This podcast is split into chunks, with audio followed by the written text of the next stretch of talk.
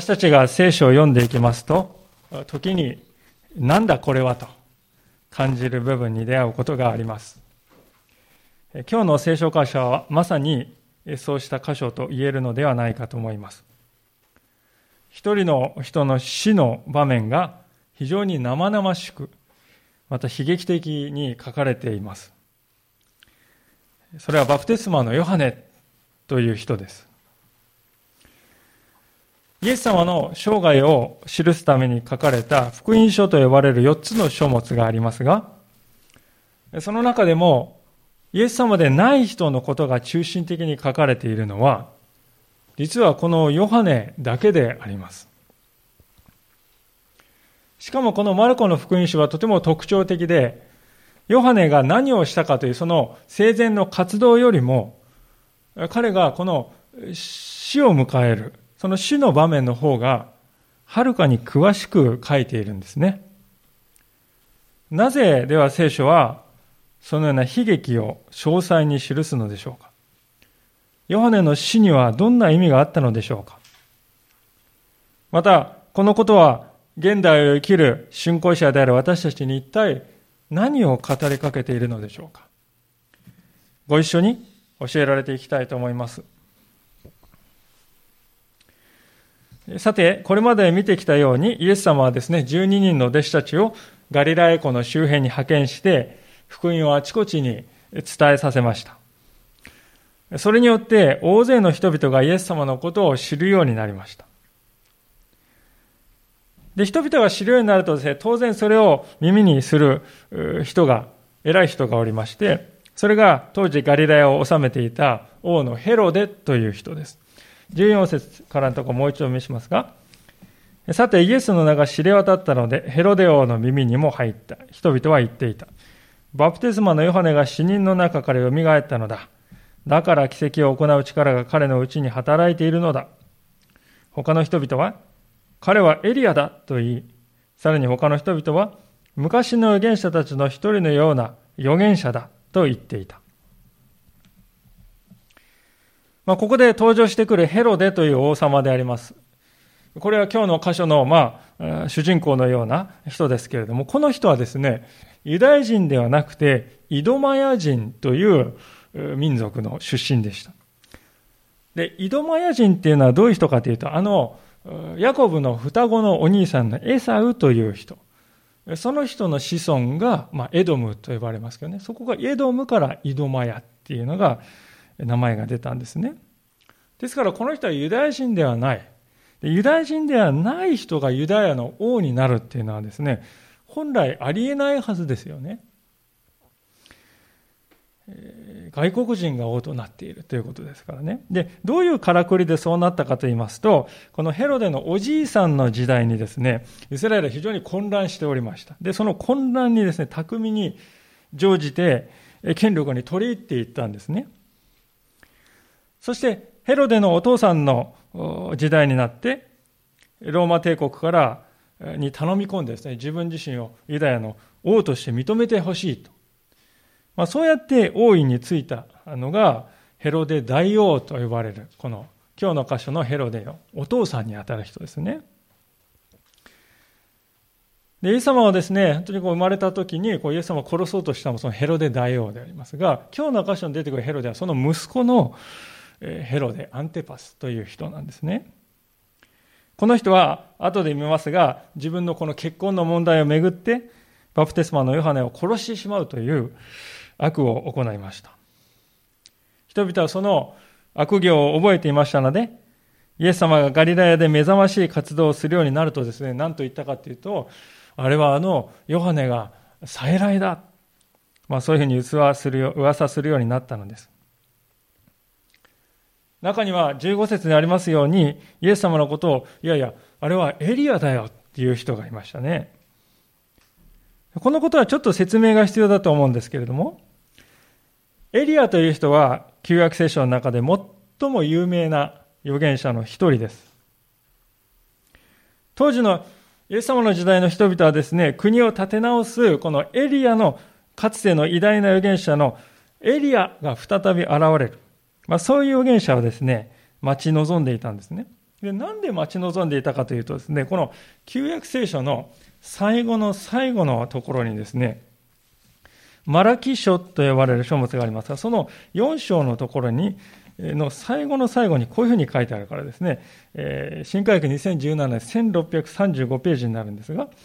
この旧約聖書の一番最後の最後に何て書いてあるかというと、マラキの4章の5節ですが、お読みいたします。見よ私は、主の大いなる恐るべき日が来る前に、預言者エリアをあなた方に使わす。彼は父の子心を子に向けさせ、この心をその父に向けさせる。それは私が来て、この地を誠実なものとして、打ち滅ぼすことのないようにするためであると。これが皆さん、旧約聖書の終わりの部分ですね。明らかにこれはですね、世の中のこの終わりの日が来る前に、エリアのような預言者がもう一度現れて、国を回復するんだということをですね、あらかじめ語っているのです。で、これは当時のイスラエルの人はみんな誰でも知っている箇所ですね。有名な箇所です。ですから人々はイエス様のことを指してですね、あのマラキ書に書いてある、あの予言されていたエリアだよ。そうだそうだ。まあ、そうやって囁きがあったのですね。でヘロデはですね、この噂を聞いて不安を感じておりました。その彼の不安というのがですね、16節、マルコの6章の16節に書いてありますけれども、彼はこう言ってますね。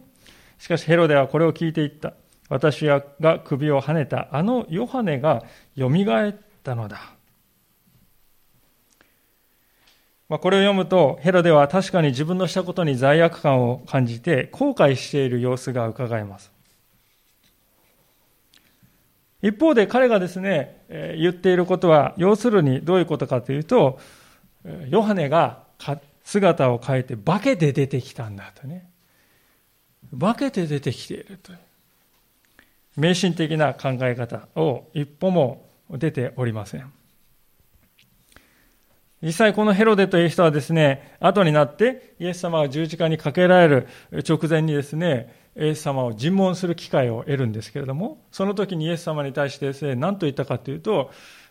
ちょっと奇跡をやってみてくれよと。見たいんだ。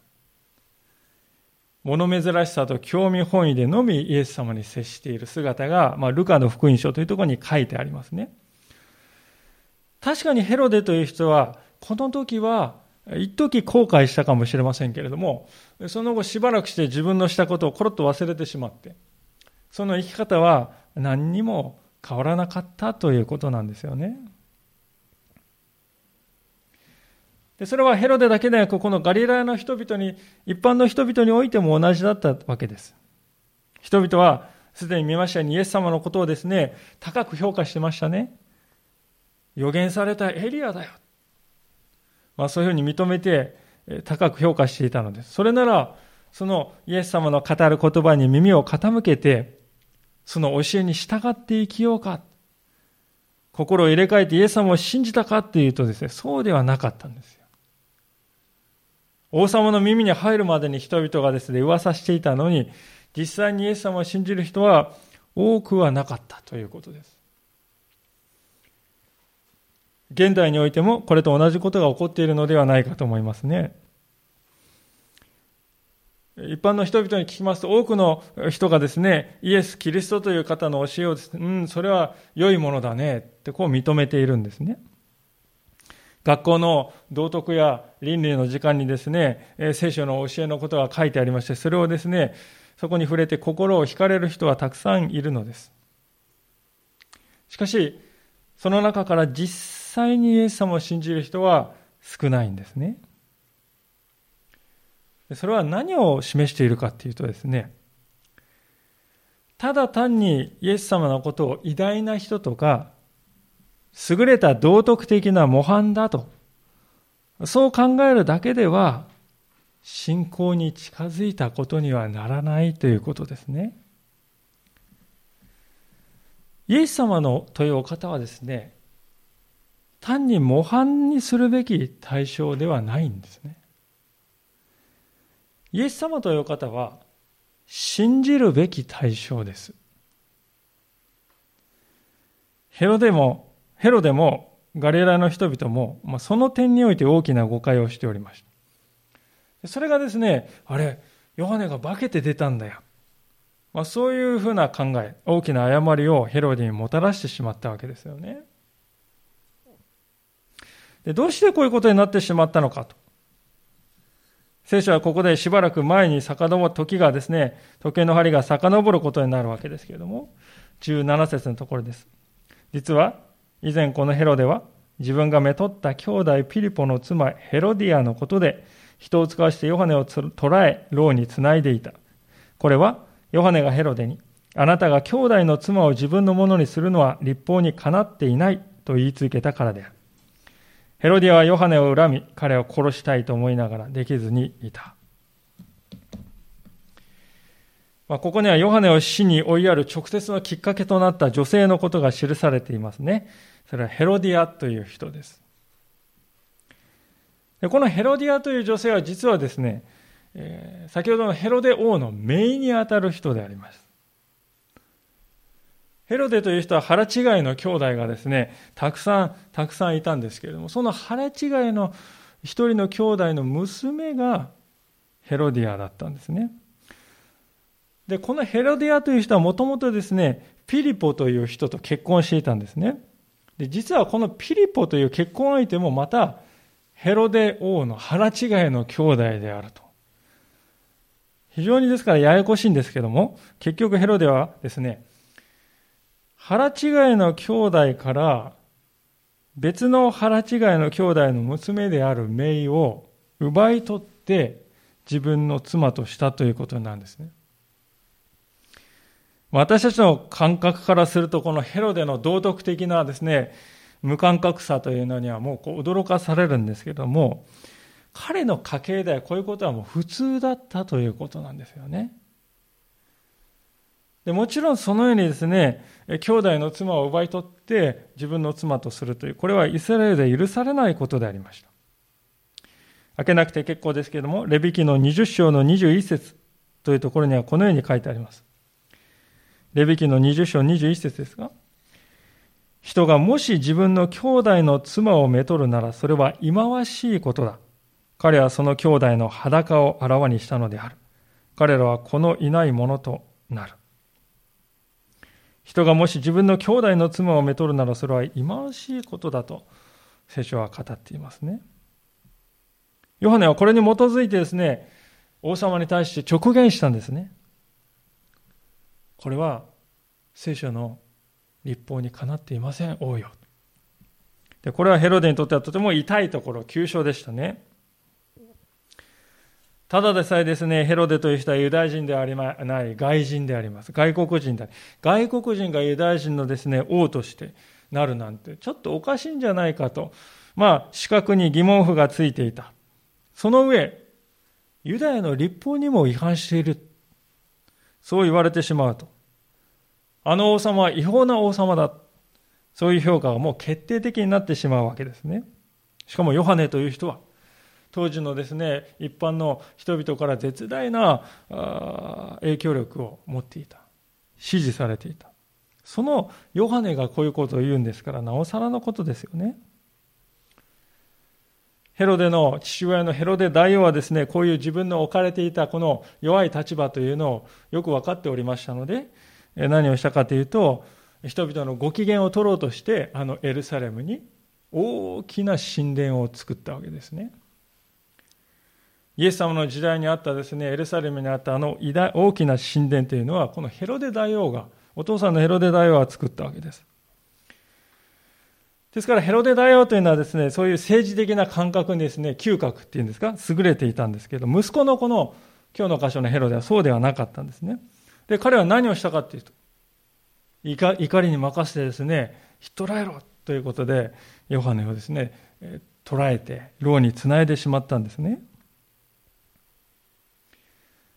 では、こうしてヨハネが捕らえられた後にヘロデはどうしたかというのが19節、20節のところですけれども、このように書かれております。あ、19節ね。ヘロデはヨハネを恨み、彼を殺したいと思いながらできずにいた。それは、ヨハネが正しい聖なる人だと知っていたヘロデが、彼を恐れて保護し、その教えを聞いて非常に当惑しながらも、喜んで耳を傾けていたからである。ヘロディアという人の残忍な性格はまず明らかになりますよね。彼女から見るとヨハネというのは邪魔な存在でした。せっかく元の夫を捨てて王妃に収まったのに、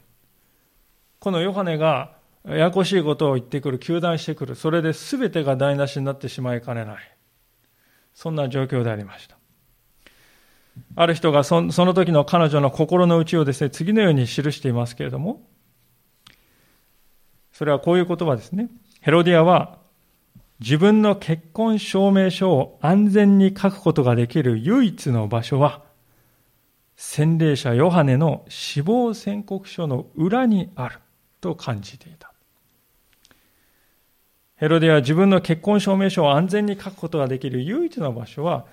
洗礼者ヨハネの死亡宣告書の裏にあると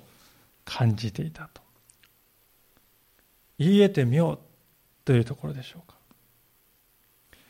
権力と肉欲に心が支配されてしまうとき、人はこのようにまでなってしまうということです。恐ろしいことですけれども、これが人間というものなんだということです。で普通ですね、もうヘロデがね、ヒットライドロって言って、そしてその妻も殺したいと思ってたらもう、ヨハネの運命というのは風前の灯火ですよね。しかし意外なことにですね、それを食い止めたのはヘロデ自身だったということですよね。まあ、20節で書いてありますけれども、それはヨハネが正しい聖なる人だと知っていたヘロデが彼を恐れて保護しその教えを聞いて非常に当惑しながらも喜んで耳を傾けていたからである。殺してやるんだ思ってですね、指をこうパチンと鳴らして部下をですね、呼んで、ヨハネを捕らえさせたまでは思い通りだったかもしれませんね。しかし、実際にヨハネがですね、目の前に来ると、ヘロデはたじろぐんです。なぜなら、自分の想像していた姿とは全く異なっていたからですね。ヨハネは誰にも忖度しませんでした。民衆をですね、先導して、王に対する反乱をですね、起こせとですね、えー、企てるものなら今までにもたくさん見てきた。しかし目の前のヨハネからそんな野心はみじんも感じられないんです。彼のうちには気負いもない。私が革命を起こし世の中を変えてやるんだというようなそういうですね、気負った態度もやはり見慣れない。あるいはまた、私は預言者なんだぞ。こんなことをしたらば神の罰が当たるんだとかね、そういう脅しめいた呪いの言葉も何もない。そういう人とですね、出会ったのはヘロデの人生で初めてだったんじゃないかと思うんですね。この人が生きてきた人生っていうのはもう大半が権力闘争です。誰の味方になれば自分は一番得ができるかと。ヘロデの価値観の中心にはいつもそのことがありました。いや、それしかなかったと言ってもいいと思うんですね。皆さん、ある意味では、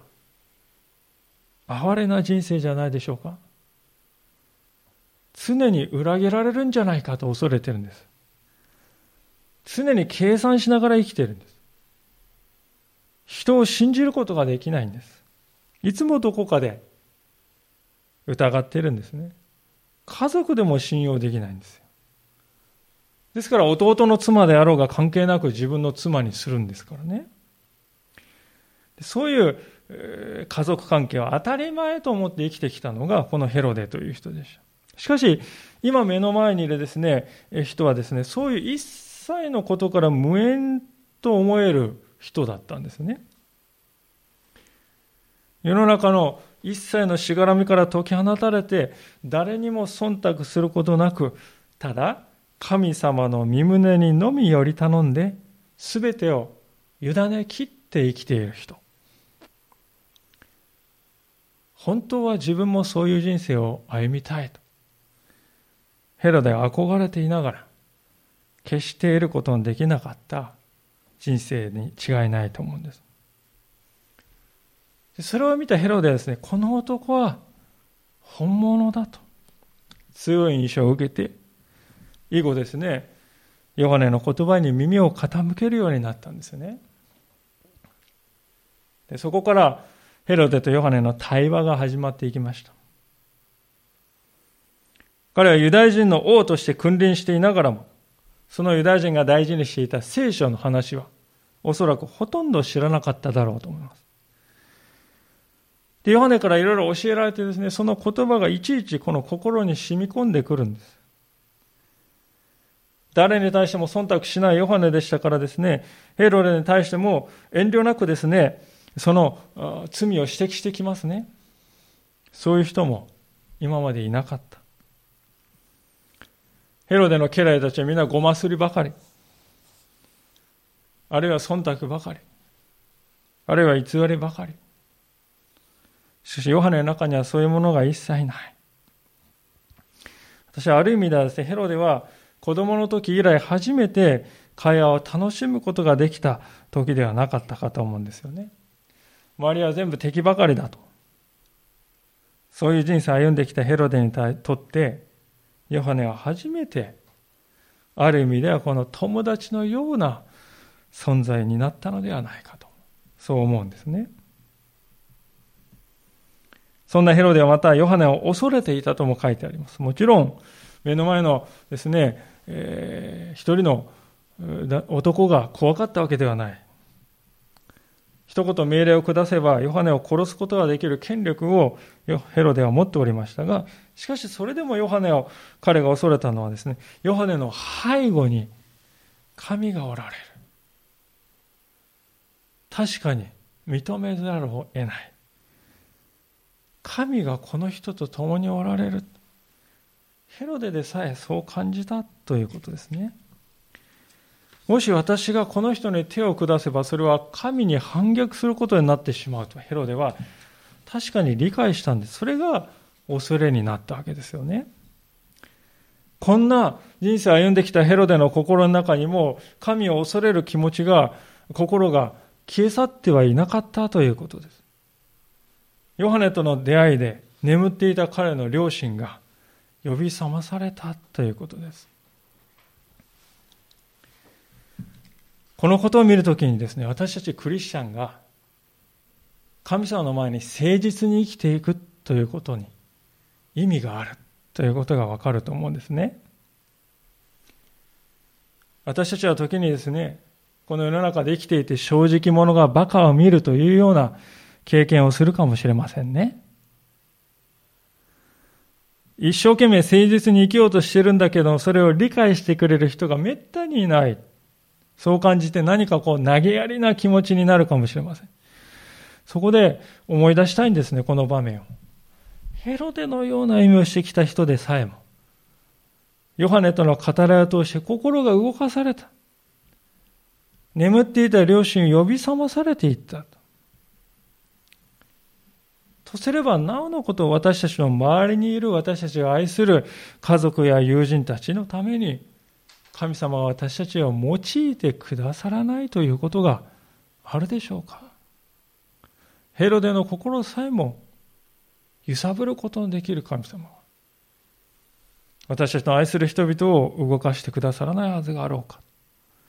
私たちはもっとですから自分というものに自信を持っていいと思うんですよね神様は必ず私を用いてくださるんだその主への信頼を握って主の前に誠実に生きていきたいと思うんです。では、ヨハネとのこの対話はヘロデを根本的に変えていったのでしょうか。ここがとても、とても大事なところなんですけれども、残念ながらそうではなかったということなんですよね。21節ところが良い機会が訪れた。ヘロデが自分の誕生日に重臣や千人隊長、ガリラヤの主だった人たちを招いて祝宴を設けた時のことであった。ヘロディアの娘が入ってきて踊りを踊り、ヘロデや列席の人々を喜ばせた。そこで王は少女に、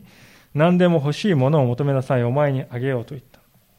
そしてお前が願うものなら私の国の半分でも与えようと固く誓った。ヨハネの姿に感銘を受けてその教えに心を動かされたヘロデでしたけれども、日頃の生き方においては変化が何もなかったんですね。彼の誕生日パーティーが開かれたと今のところに書いてますが、これは大量のお酒が入ったですね、まあ、狂乱と言えるような大騒ぎのパーティーであります。でそこにですね、サロメという名前で知られていたヘロディアの娘が入ってきて踊りを披露したっていうんですよね。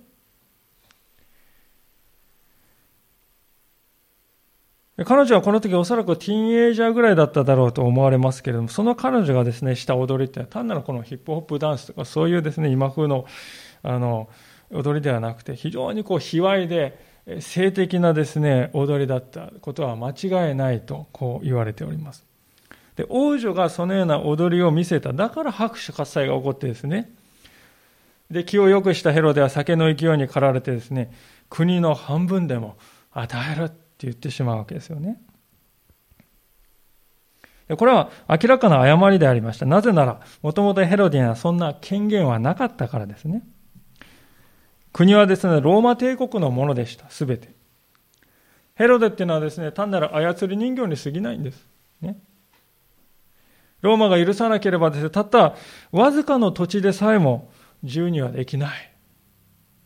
王とは名ばかれで、ヘロドの役割やって、役割はせいぜいがですね、主人であるローマの庭を手入れしている庭師のような、そういう存在であります。その庭師がですね、この主人の庭の半分をやろうじゃないかって言うんですからね、皆さん。実に滑稽な姿ですよね。で彼のより本質的な問題はですね、国の半分でもやろうって言っているのに、実際には何一つ手放す用意はできていなかったということですよね。確かに、ヨハネの言葉を聞いて心を動かされました。眠っていた両親両親がですね、少し呼び覚まされた。でもですね、彼は悔い改めて神様に帰るということは、固く抵抗しておりました。神に立ち返るとならば、ということになれば、あまりにたくさんのものを犠牲にしなくてはならないんだと感じておりました。誰でも、どんな相手でも妻を自由にできる権利を失う。乱チ騒ぎをする権利を失う。意のままに人を操る権利を失う。そういうものを彼は諦めることができなかった。国の半分もやると言ったのに、そのようなことは決して手放せなかった。ヨハネとの出会いは彼の人生にとってですね、神様に帰っていくための潜在一遇の機会でありました。しかし彼はそれを不意にしてしまったのですね。ですから、聖書を一箇所開けたいと思うんですけれども、イザヤ書の55章というところにはこのように書かれております。イザヤ書の55章の6節というところですが、2017聖書1262ページです。イザヤ書の55章の6節から7節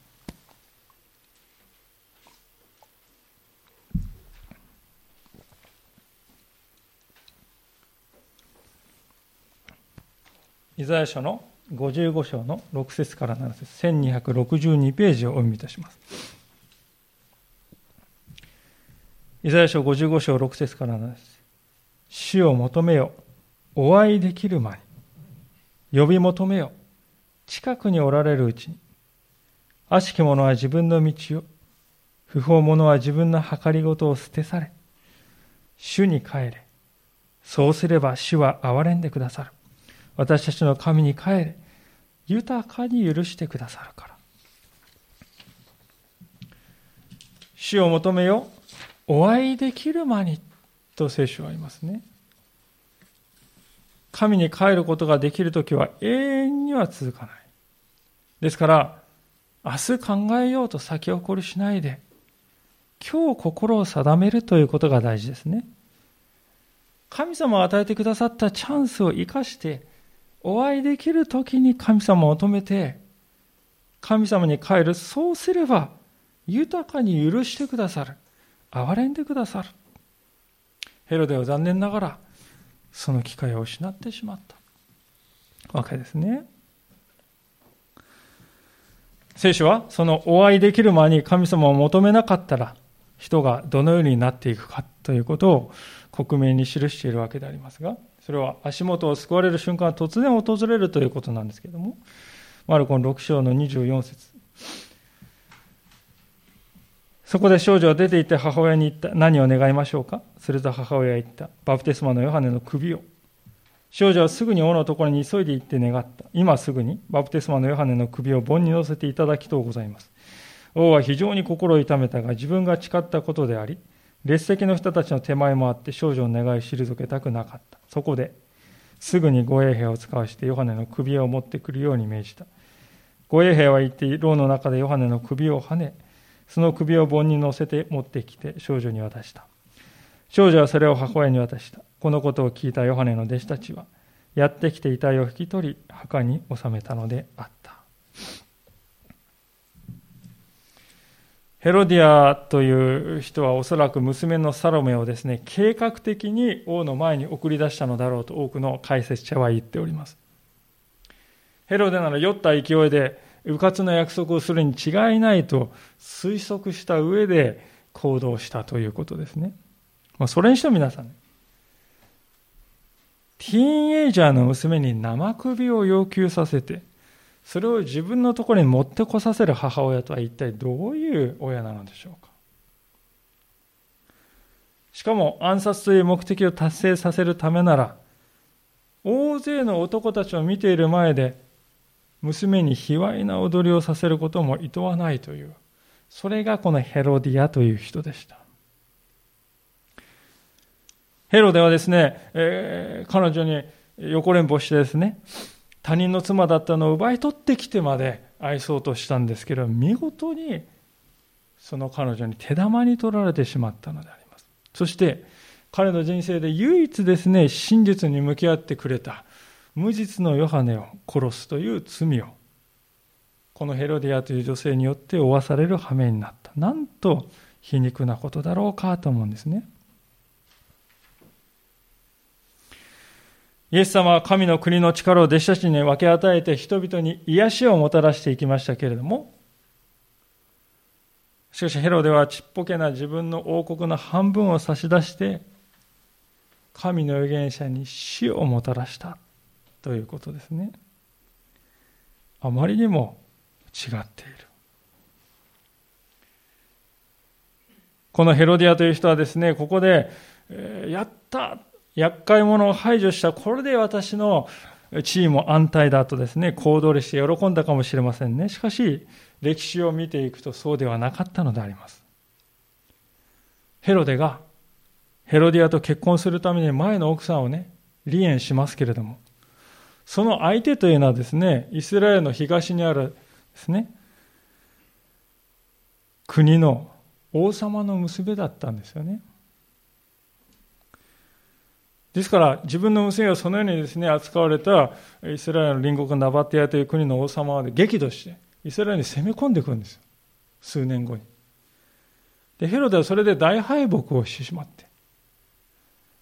でそれをですね見ていたローマ帝国によってヘロデは退位させられて今のフランスの地方に追放されてしまうという歴史がありますね。この後。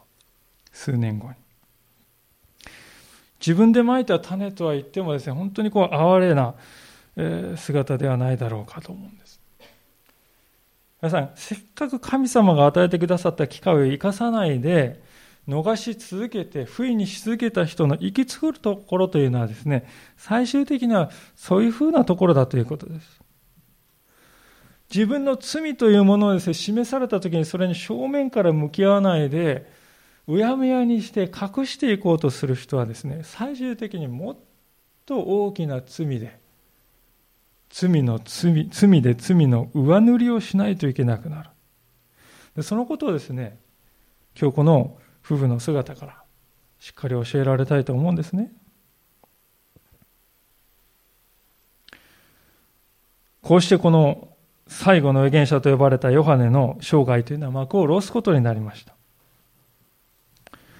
今日のこの全体を振り返ってそこで一つの重要な問いを考えたいと思うのですけれども、それは、ヨハネはなぜヘロデの悪行をわざわざ指摘してし指摘したんだろうかということですね。あなたはしていることは不法ですと。そんなこと言わないで黙っていたらですね、死なないで済んだんじゃないかと。なぜ、あえて正しいことを語ったのだろうかと思うんですよね。その答えは第一にはですね、それが預言者の使命だからということです。皆さん、船がですね、沖合を安全に航行するために何が大事かというとですね、それは陸地にある灯台ですよね。灯台の光がですね、こうあるので、船はですね、座礁しないで安全に航行できるわけです。で、その灯台がもし光をですね、パッと失ってしまったらですね、もうその灯台は何の役にも立たない、あるだけ無駄。そういうものになってしまう。ヨネは自分自身のこの役割は、この灯台のようなものだということを知っておりました。ですから彼は、語ることをやめないかったんですね。もう一つの理由はですね、預言者というものはですね、時にこういう結末が避けられないということを、ヨハネがあらかじめ知っていたからであります。旧約聖書を見てみますとですね、ヨハネは見ていくときに、そこにですね、書かれている預言者たちの姿を彼はよく見たんです。その預言者たちは、誰にも忖度することもなく、ただ神様は語りなさいと言われたことを語っていました。それに預言者というものは人々から憎まれることがありました。王様から疎んじられて虐げられた。例えば、涙の預言者として知られているあのエレミアという預言者はですね、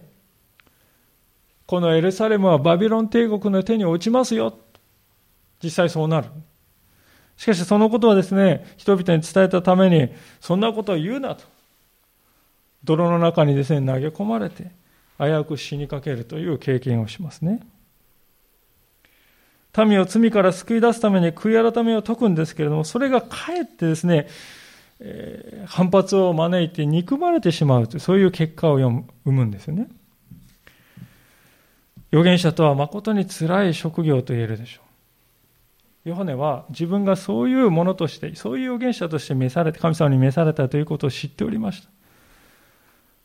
ですから自分にそういう未来が待っているということにも気づいていたんですね。でそのことはですね、彼自身の口からも言っていることであります。ヨハネの福音書の3章27節というところを開けてみていただけるでしょうか。ヨハネの福音書の少しマルコから後ろになりますが、ヨハネの3章の27節このような言葉をですね、ヨハネが言っております。花嫁を迎えるのは花婿です。そばに立って花婿が語ることに耳を傾けている友人は、花婿の声を聞いて大いに喜びます。ですから私もその喜びに満ち溢れています。あの方は盛んになり、私は衰えなければなりません。ヨハネは、あの方、つまりイエス様は盛んになり、私は衰えなければなりませんと言うんですよね。私は牧師の道にですね、一歩踏み出そうかと十数年前にこうお祈りしていた時にですね、このヨハネの言葉に出会ってとても衝撃を受けましたね。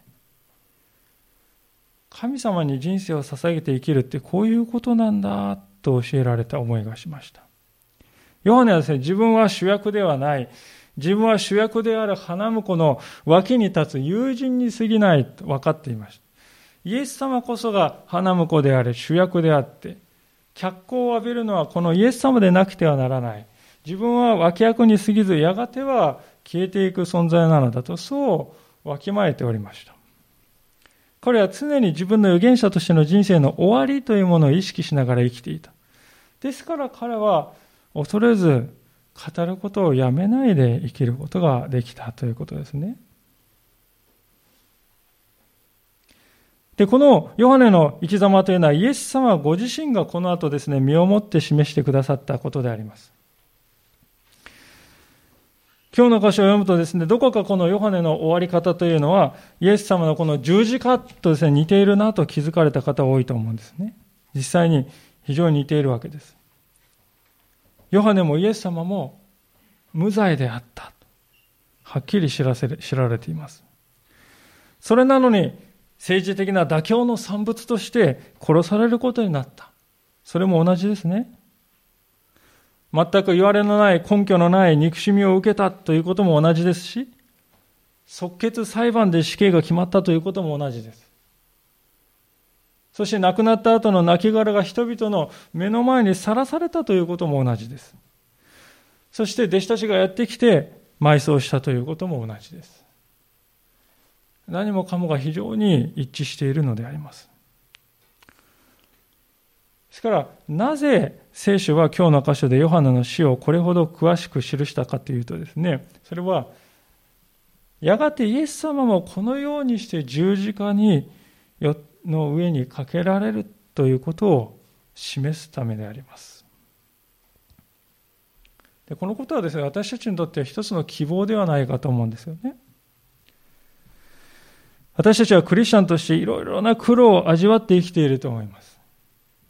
思うようにならない人生だなと悩むと思います。なぜ私はこんな葛藤を味わわなければならないのかと感じます。でも、そうした私と経験のすべては、イエス様の通られた歩みでもあるということです。つまり、私たちはいろいろな困難に直面しながら生きていく、その人生そのものが主イエスの歩まれた道を証しするものになっているということなんですね。私たちは証と聞きますと、目覚ましい進歩がありましたとか、奇跡的なこんな体験をしました、そういうことを語るのが証だと、そう考えがちですが、しかしそうではない。私たちは葛藤を感じて生きている。時に理不尽な扱いを受けている。なかなか報われないで生きている。時に権力者の気まぐれによって翻弄されるような経験をしている。そういう歩みのすべてがイエス・キリストの歩まれた道を指し示しているということです。証とは私たちの生きる人生そのものだ。そして私たちは命を閉じるそのことさえもキリストを証しするものになっていくのだということなんですね。ゼレン・キュルケゴールという人はそのことをこう言い表しております。暴君が死んでその支配が終わり、殉教者が死んでその支配が始まる。暴君が死んでその支配が終わり、殉教者が死んでその支配が始まる。いかがでしょうか？私たちが生きていくということはもちろん、その生涯を閉じるということはまた神様の手の中にあることです。そして主はそれさえも用いることができるお方だということです。とすればこの困難な時代に私たちは全てを神様に委ねて歩んでいくべきではないでしょうか。ヨハネが通った苦難はそのことを伝えているのではないでしょうか。共に主の前にお祈りの時を持ちたいと思います。